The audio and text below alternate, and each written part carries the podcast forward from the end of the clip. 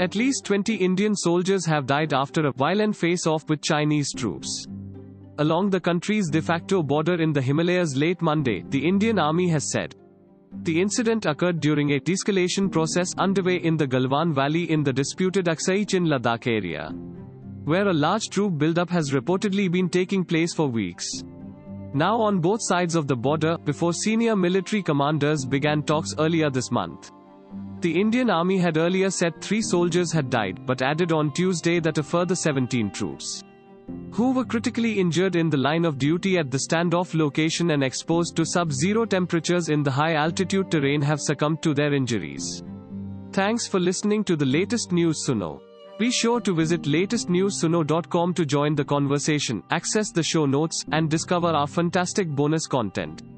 Subscribe to our podcast on Spotify iTunes और Google podcast अब news सुनो बस 60 सेकंड में।